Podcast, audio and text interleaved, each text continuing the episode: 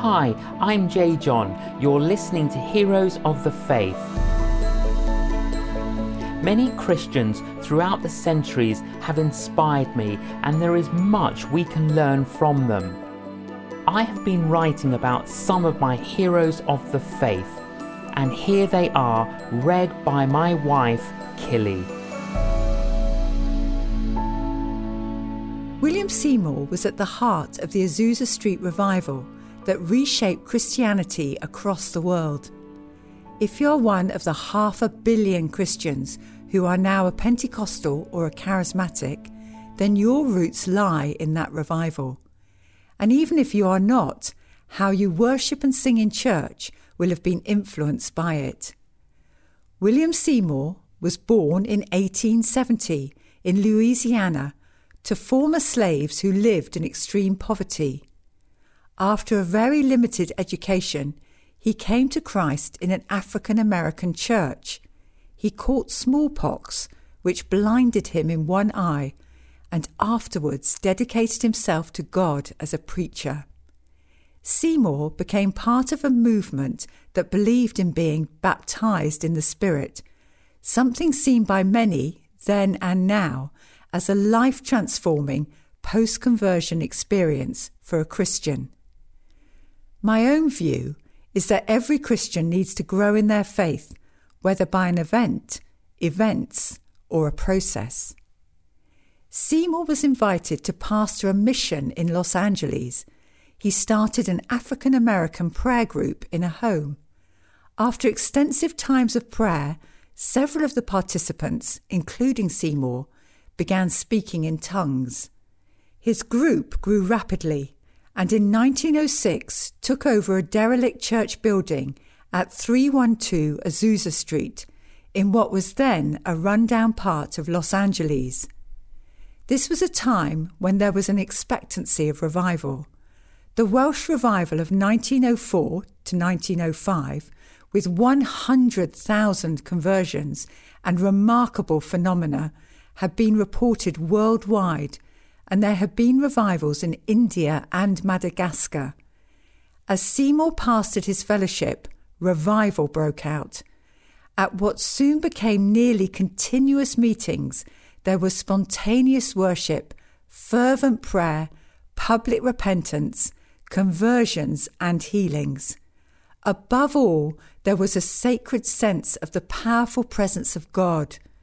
Soon, News of what was happening spread both by word of mouth and through the press, who were not just critical of the one eyed black minister and the fanaticism, but also offended by what were soon remarkably interracial meetings. Crowds of 1,500 regularly attended Azusa Street. Originally drawing from the poor, dispossessed, and the African American community, the meeting soon attracted people from every race and social level. Visitors came first from the United States and then from around the world, returning home renewed and with the expectancy for similar revivals. Whilst this went on, Seymour remained pastor and preacher, in the gentlest way encouraging unity and equality. He never overemphasized the phenomena that occurred, saying, Don't go out of here talking about tongues, talk about Jesus. He had the wisdom and humility to surround himself with a capable, interracial staff of men and women who were able to expand the impact of Azusa Street.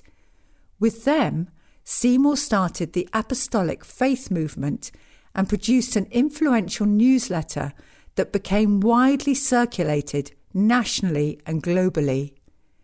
Seymour believed that what was happening was a second Pentecost and a potential precursor to Christ's second coming. As the first Pentecost had led to the gospel going out to the world, so he believed should this.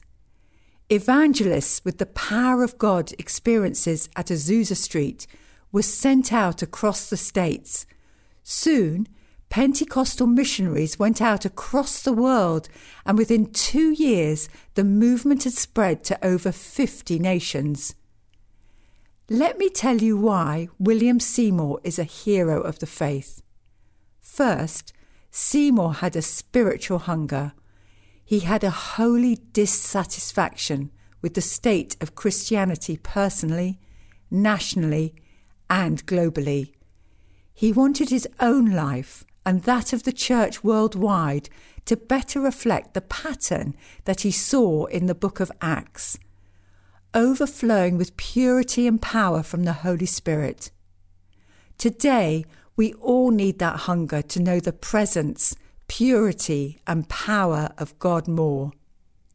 Second, Seymour had humility. Every description speaks of him as being a soft spoken, unassuming, gentle and friendly man, prepared even to allow his critics to speak to his congregation. Although the leader of the Azusa Street revival, he never sought star status. Revivals are God's work, and while I believe that human beings cannot cause revivals, I'm fairly certain that they can block them.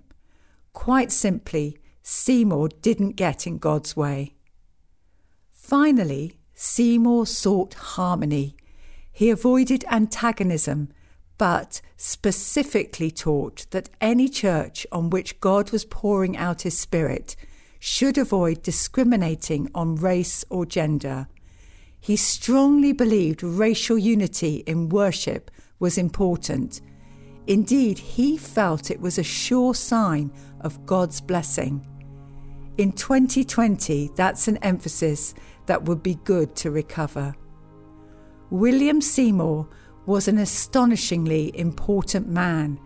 It's a measure of him that being forgotten is something that wouldn't have bothered him. His main desire was to know Christ and make him known. I can't think of a better one. I hope you've been inspired by today's Heroes of the Faith podcast. Please visit our website, canonjjohn.com, where you can sign up to receive future blogs direct to your inbox. Thank you for listening.